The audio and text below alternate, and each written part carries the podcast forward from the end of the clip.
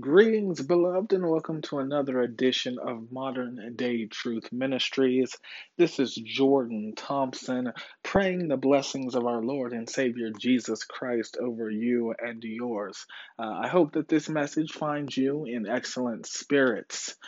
I know that God wanted me to upload this message today because it is a topic that over the last several weeks, whether it's friends who are new believers or curious people online, periodically I have gotten the same question in regards to today's subject. And today, only for the confirm that, as I was scrolling through Twitter as usual, and I saw a very simple yet deep tweet. And the tweet simply read, "What do we do with the book of James?" And I read through the comments, I myself commented, and so here we are. For centuries, this is the question that Christians themselves have asked for centuries.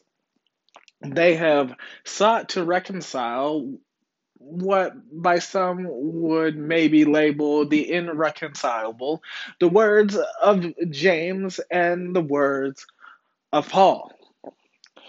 It is under this premise that Martin Luther, during the Reformation, went as far as wanting the book of James excluded from Protestant biblical canon. He felt that the book of James went against the Protestant doctrine of sola gratia, or by grace alone. It is this theological premise that Paul talks about in a letter to the church of Ephesus. And this is found in Ephesians chapter 2, verses 8 and 9, where the apostle writes, "For by grace you have been saved through faith, and that not of yourselves, it is the gift of God, not of works, lest anyone should boast."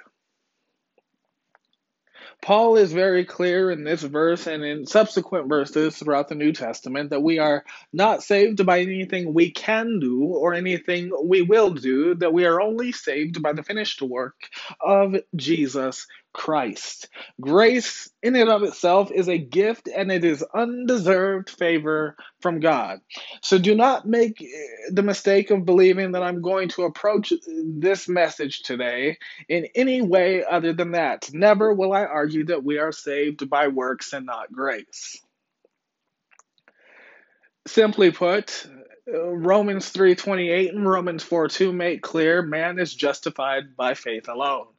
However, what I am going to do today is address the assertions, the misunderstandings, and the out of context and the complete disregard for the book of James. We're going to look at this from the biblical perspective and from the context, because long held has there been a belief that there is a contradiction between James and Paul. And it is today's message that I'm going to use to outline to you how there is no contradiction if we read the Bible as God intends us to. I feel it's needed also to establish this premise from the outset. And those of you who follow me online or have heard me preach in person or have heard subsequent episodes of messages that I've put out know this, that Satan's goal through the twisting of the message of grace is to keep us hostage to our sin. Thankfully, through the finished work of Jesus Christ, we have access to true grace, liberation from sin, brothers and sisters, not the freedom to continue in our sin. One of the things that I've said most in my short, almost 30 years on this earth regarding grace, whether it's in a sermon or pinned currently to my Twitter account or one-on-one or in small groups or in a corporate body of worship, is that we as Christians should never find ourselves preaching grace as a license to sin, but rather it as the redeeming power breaking us from the bondage and the chains of sin. We cannot be saved, sanctified, and holy by faith and going around doing whatever to whomever, however we choose. The Bible is very clear about this, from the Old Testament to the New Testament, whether we listen to the words of Jesus or the words of Paul. The very perversion of grace is part of why many either reject James altogether or view it as a contradiction to the message of sola gratia, or salvation as a whole in and of itself. At the heart of this perceived contradiction, a lot of it is found within the first two books of James. One of the foremost verses that people use to cite that this is a biblical contradiction is James chapter 2, verses 14 and 15. If you would like to follow along with me, this is James, the second chapter, verses 14 and 15. And the apostle writes, "What does it profit, my brethren, if someone says he has faith but does not have works? Can faith save him?" On the surface, brothers and sisters, Paul says a faith with works won't save you, and James says a faith without works can't save you. There lies the contradiction that many tend to cite between the two apostles of the New Testament. This is the very reason why Martin Luther most likely wanted James omitted, because, as he stated, we are under sola gratia, under grace, not under the law any longer.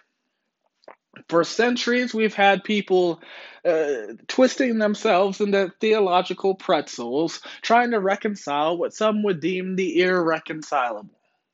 Because the simple fact is if we look at these statements in the way that they're being presented, they often don't agree and they seem paradoxical in nature. But what I want to do for the purpose of this message today is simplify what the Bible is saying. First and foremost, what people forget, what Paul and James are saying, is they are saying two different things to do different sets of people. Paul in speaking to the unbeliever, and James speaking to the believer. Paul is speaking to the old you, as James is speaking to the new you with a renewed mind in Christ. And what I mean by this is Paul is giving the unbeliever the roadmap to Jesus and salvation. He is saying, I understand that you are lost, but here is the GPS. Here is the way you get from point A to point B, which will get you to point C. He is saying, here is the way to Jesus. He is speaking directly to those that are seeking the Savior, seeking salvation, seeking Jesus. James, on the other hand, is speaking to those of us who have already found Jesus, who are in church, who are going out and around declaring Jesus as Lord and Savior of our life. These are two different statements addressing two very different realities. How do I get saved versus once I am saved and have found the one that they call Jesus? I believe that many of us can attest to the fact that the old us is much different than the new us with a renewed mind in Christ. We are a new creation in Jesus Christ, are we not? Some of you may ask, how do I know that James is speaking directly to believers? How can I make this assertion? What evidence biblically, other than my own conjecture, can we believe this to be true? As I mentioned earlier, the centermost point of this contradiction argument exists from James chapter 1 and 2. And we're going to look at these most quote-unquote controversial parts of James's writings, and they're going to give us an indication as well of who he is speaking to. To fully understand these things, though, I want to touch on a few key points. First of all, we have to understand the Greek that is being used in not only James's passages, but throughout the New Testament and overall in the Bible. The word sozo is the Greek word used to describe salvation, or to deliver, save, or rescue from something. Fact number two, 70% of the time it is used in the New Testament, it is not being used to describe saving from eternal damnation or rescued from hell. We have to understand the context by which the New Testament writers are using save or saved. This is paramount to understanding the interpretation of the text. Most of the usages in the New Testament and almost 100% of the Old Testament usages of the word sozo point to saving from the consequences brought on ourselves by sin. This, in and of itself, simplified, is that this is saving us from the results of our sin, the results of our rebellion and our departure from God.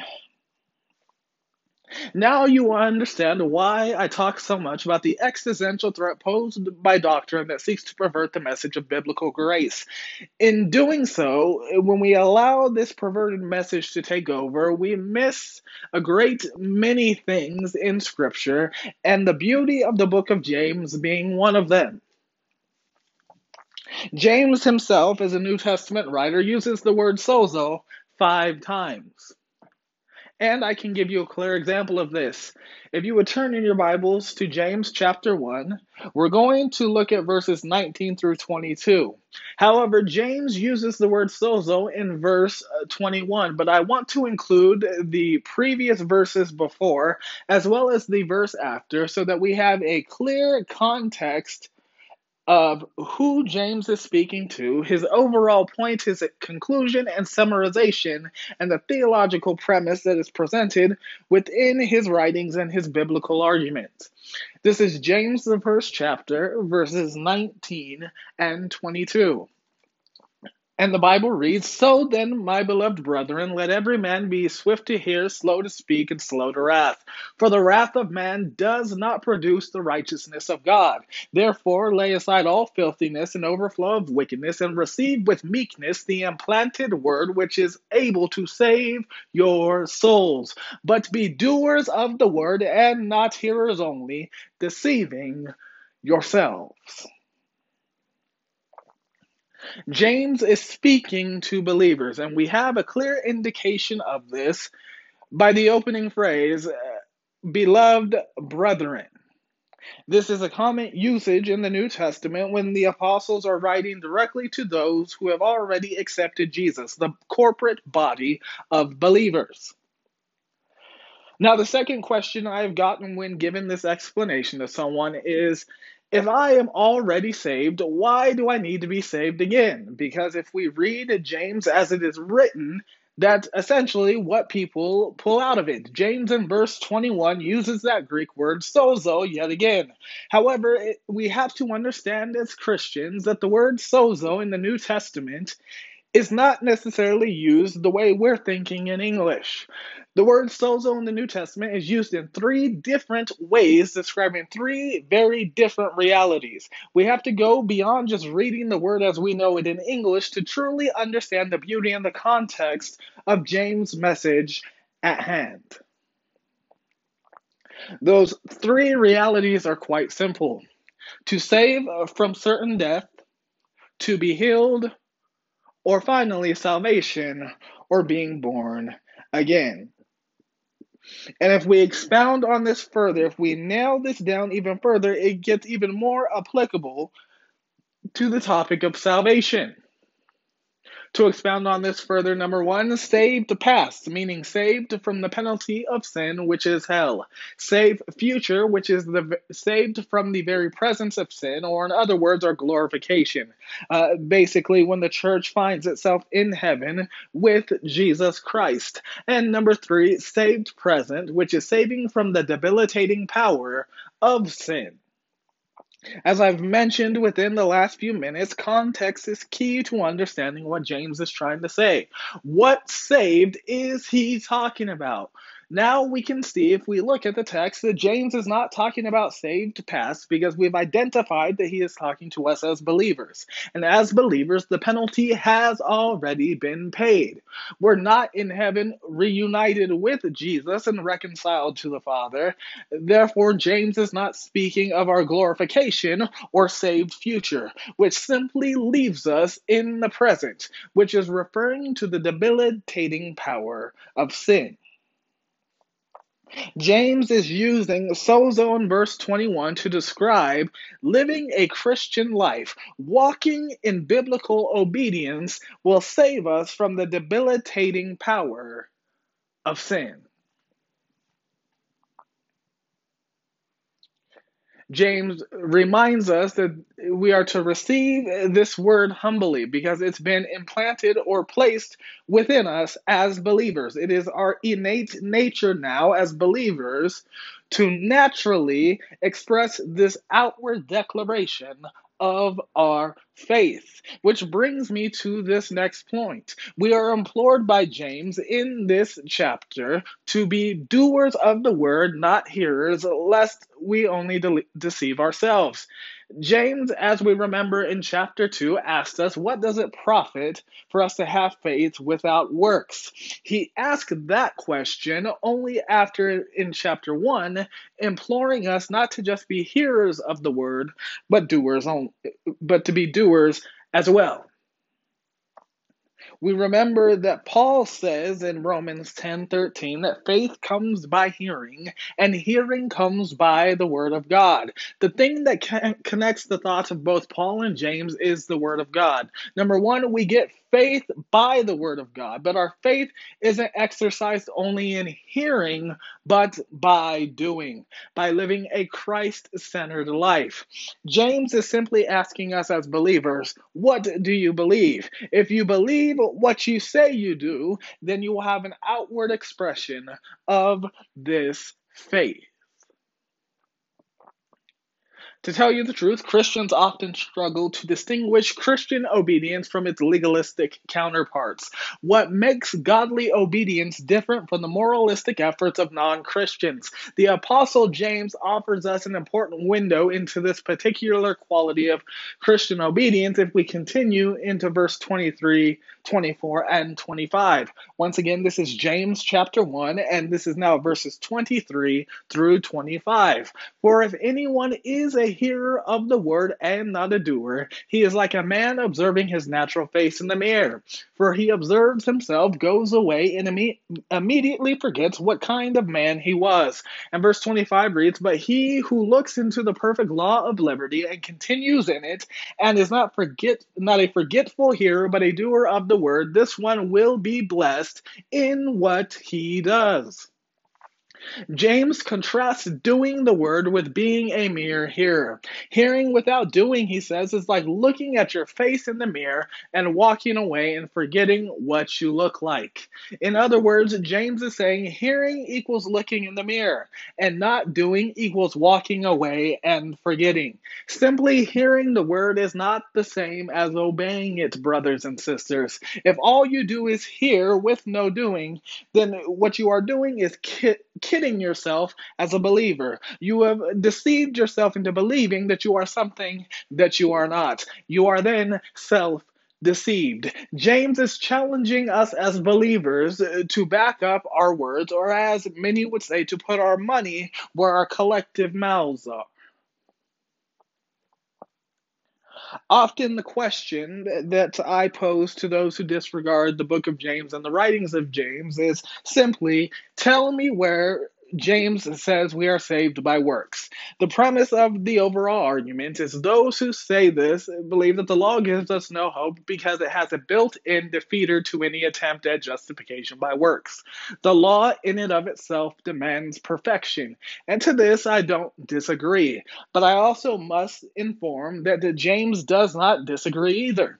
As Paul the Apostle says in Galatians 5:3, and I testify again to every man who becomes circumcised that he is a debtor to keep the whole law. James himself says in James chapter 2, verse 10, for whoever shall keep the whole law and yet stumble in one point, he is guilty of all. But yet, we still have a problem to many. Many people still say, why does James contradict Paul by saying we're justified by works and not by faith alone? He even goes as far as quoting Abraham for proof of his point, just as Paul did, in reference to Paul and James' quoting of Genesis 15 in regards to Abraham placing Isaac on the altar. Paul speaks of justification by faith, and James speaks of Abraham's justification by works. As Christians, I believe there's a basic rule we need to adopt when there is a feeling of contradiction. Always first explore the possibility of reconciliation between the two. Not all statements that appear to contradict actually do. Remember that word that I said, context. Context is key. We saw that with sozo, that there's three very different realities in which the New Testament writers use that word. Context is key in terms of biblical contradiction that many are arguing. Take, for instance, these two statements. Napoleon was a very big man. That's statement one. Statement two, Napoleon was not a big man. He was a small man. At first glance, when we look at these as they're written through carnal eyes, we understand that they appear contradictory. However, the word big is equivocal.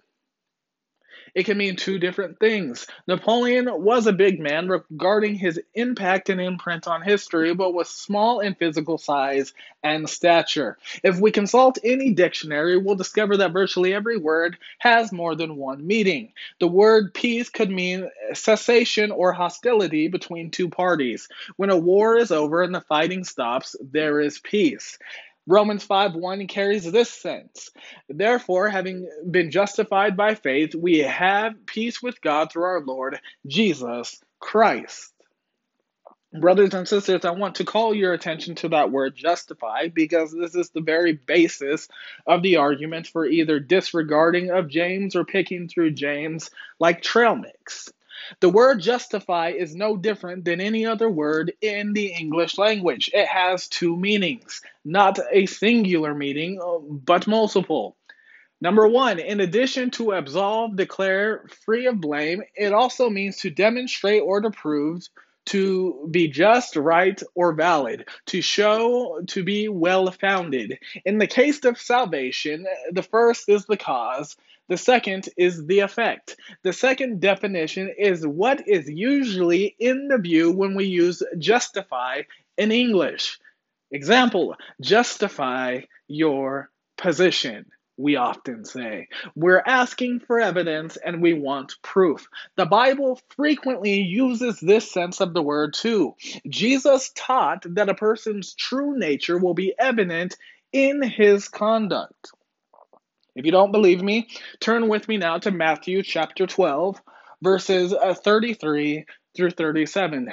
This is Matthew, the 12th chapter, 33 verses through 37. Matthew, the 12th chapter, 33 through 37. And verse 33 reads, "Either make the tree good and its fruit good, or else make the tree bad and its fruit bad. For a tree is known by its fruit. A brood of vipers, how can you, being evil, speak good things? For out of the abundance of the heart, the mouth speaks. A good man out of good treasure of his heart brings forth good things, and an evil man out of evil treasure brings forth evil things. But I say to you that for every idle word men speak, they will give an account on it in the day of judgment. For by your words you will be justified, and by your words you will be condemned." Jesus teaches here that a man with good treasure brings forth good fruit, which, there's that word again, justifies him. This external display demonstrates the quality of the person within. This is not justification in the sense of salvation. One's words do not absolve him, first definition. Rather, they bear testimony of the inner person, the second definition. We are not saved by our works. Paul says that, and James does not disagree with that. James is simply reminding us of what Jesus himself said. Our outward expression, our actions, will be evidence of what we say we believe. If we truly believe that Jesus is Lord and we've accepted him as Lord and Savior in our life, then an outward expression is simply just a declaration of the faith that we have already declared with our words. James expounds upon this further, and we're going to get to the crux of why James is so dismissed. And this is found in James, the second chapter. So if you would turn with me back to James chapter 2, this is where we began today's message, and this is the heart of what is consistently being argued up against Paul. This is James, the second chapter, verses 16 through 25. James chapter 2, 16 through 25. And one says to them, "Depart in peace, be warmed and filled, but do you not give them things which are needed for the body? What does it profit? Thus also by faith itself, if it does not have works, is dead. But someone will say, you have faith and I have works. Show me your faith without your works, and I will show you my faith by my works. You believe that there is one God, you do well. Even the demons believe and tremble. But do you want to know, O foolish man, that a faith without works is dead? Was not Abraham our father justified by works when he offered Isaac his son on the altar?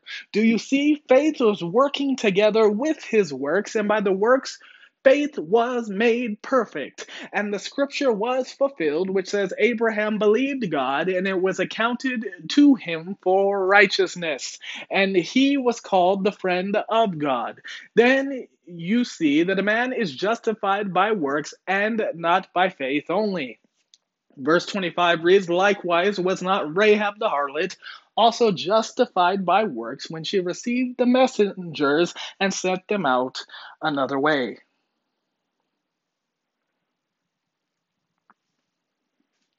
Many of us remember Hebrews 11 as being the faith chapter.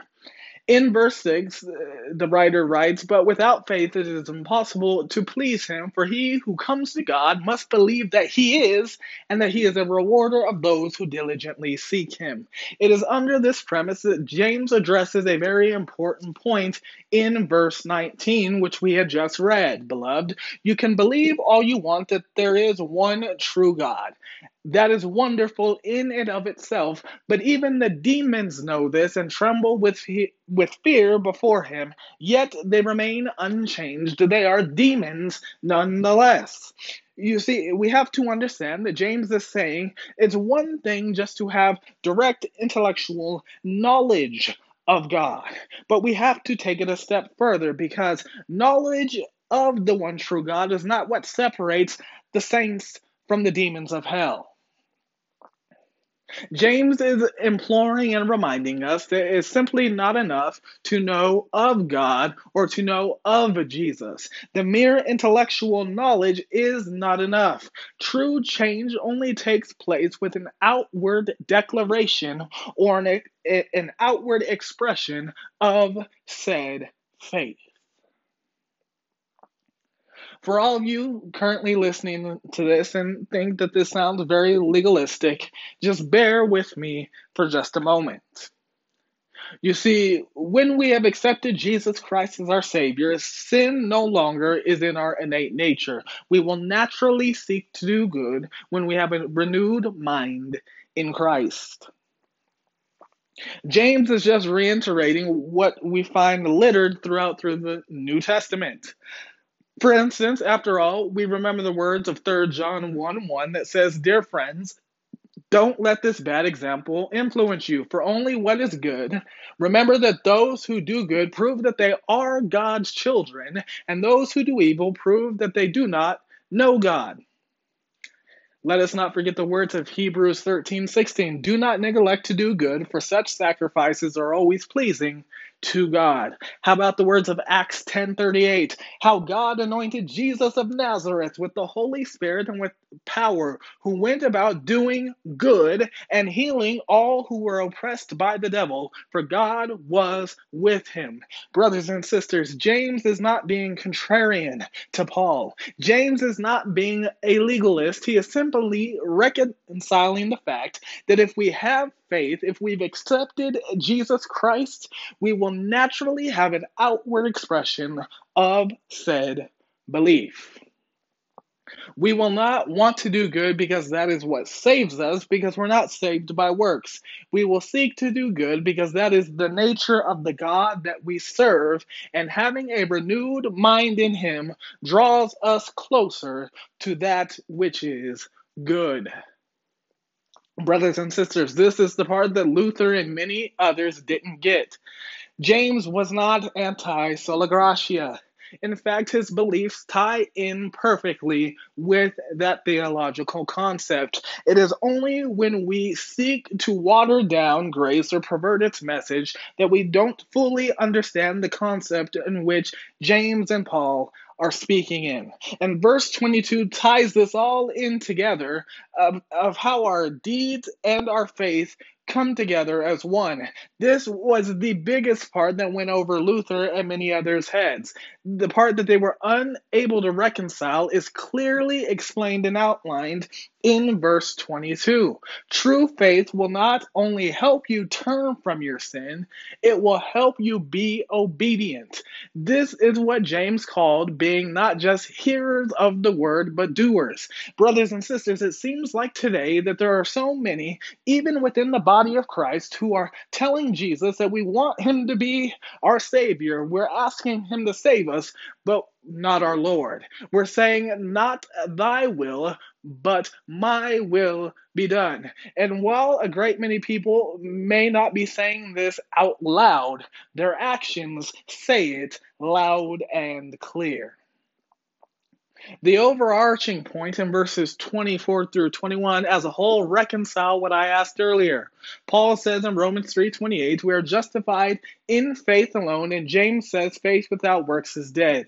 Here's how we reconcile this. Your faith and only your faith justifies you in terms of salvation or makes you acceptable to God. But the works of your faith prove its genuineness. They don't prove it necessarily to God, because he knows the genuineness and the authenticity without said works, but the works of our faith prove its genuineness not just to ourselves, but to those we may encounter. As the word of God says, ye shall know them by their fruits. What are our motives? Are we genuinely humble and serving God, or are we pious and self-serving? When Paul says man is justified by faith apart from the law, he was speaking against those who tried to be saved by deeds instead of true faith. When James says that men are justified by works, he is speaking of those who confuse mere intellectual acknowledgement of the facts with true faith. Brothers and sisters, it's important to understand that James, near the end of his life, saw others who claimed to have a relationship with Jesus, but never showed any fruit as a result of that relationship. We are living in a time that is similar to James. It is paramount to understand that the question of relationship between faith and works is the central division between the Protestant and Roman Catholics. The Reformed Protestant understanding of the relationship between faith and works is that salvation comes by faith in Christ alone, and the good works performed by believers aren't the basis of salvation, but should be understood as the necessary evidence of that salvation. Not justification in means of salvation, but rather the second definition that we talked about earlier, as to justify or to show evidence of. If we do not heed the warning of James, beloved, then we are bound to hear the words spoken by Jesus Christ himself in Matthew 7:22 and 23. Many will say to me in that day, Lord, Lord, have we not prophesied in your name, and cast out demons in your name, and done many wonders in your name? And I will declare to them, I never knew you. Depart from me, you who practice lawlessness. One of the most important questions in biblical theology is the relationship between faith and works. And it is the understanding of this discussion that allows us to reconcile what is being said by both James and Paul and see it as in agreement. Indeed, different understandings of the role of faith and works have divided faithful Protestants from Roman Catholics, and even many within the Protestant denominations.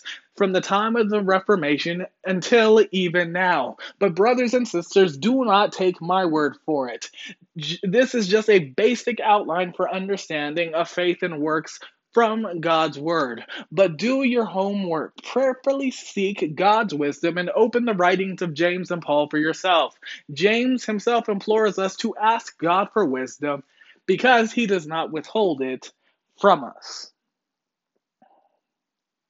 In arguing that there is a contradiction between the writings of Paul and James, many people forget that Paul does address faith and works combination multiple times throughout Scripture.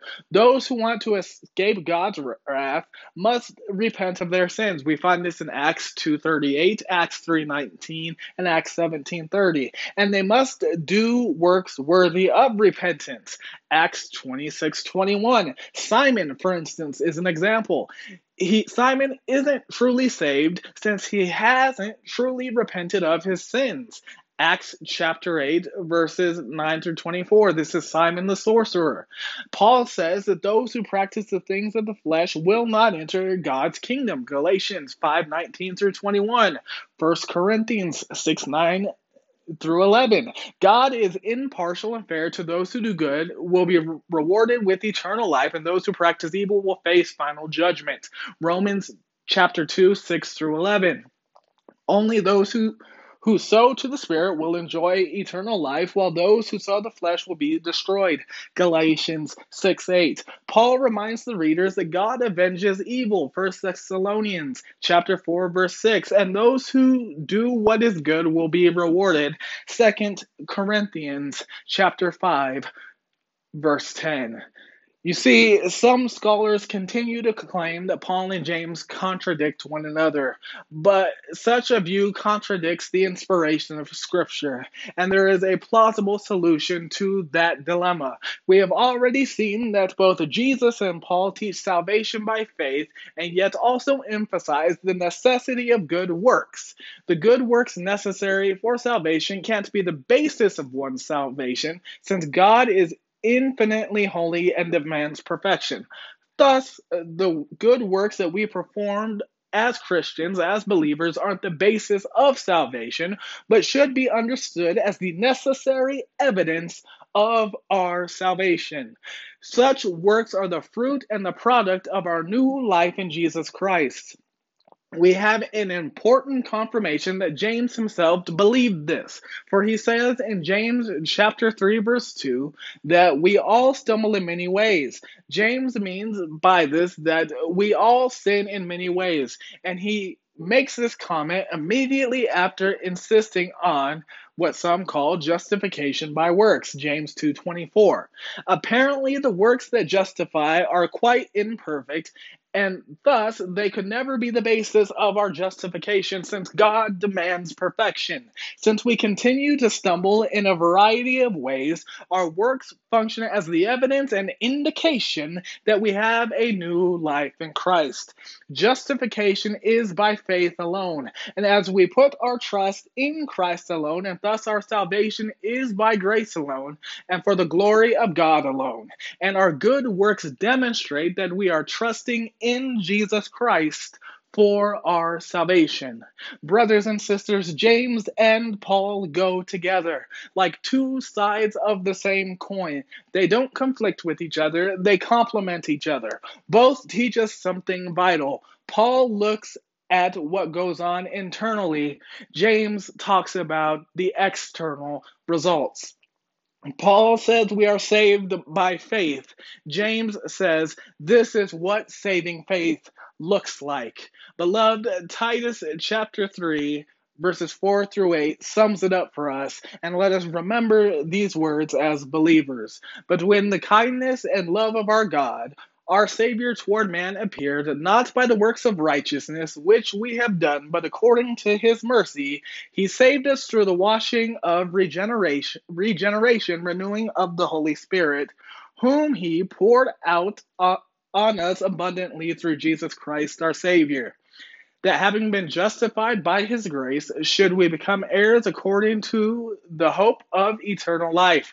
This is a faithful saying, and these things I want to affirm constantly, that those who have believed in God should be careful to maintain good works. These things are good and profitable to men.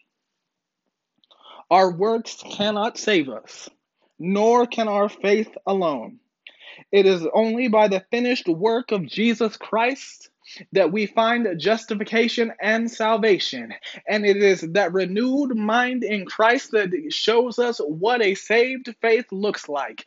Oftentimes, as believers, the first sermon that an unbeliever will ever come in contact with is the life that we have lived. So let us stop looking at James and Paul as a contradiction and allow us to look at them as complementary. Until we meet again, God bless, and thank you for listening. You can find this on every major platform, Modern Day Truth Ministries, and on Twitter, @ModernDayTruth. Until we meet again, God bless.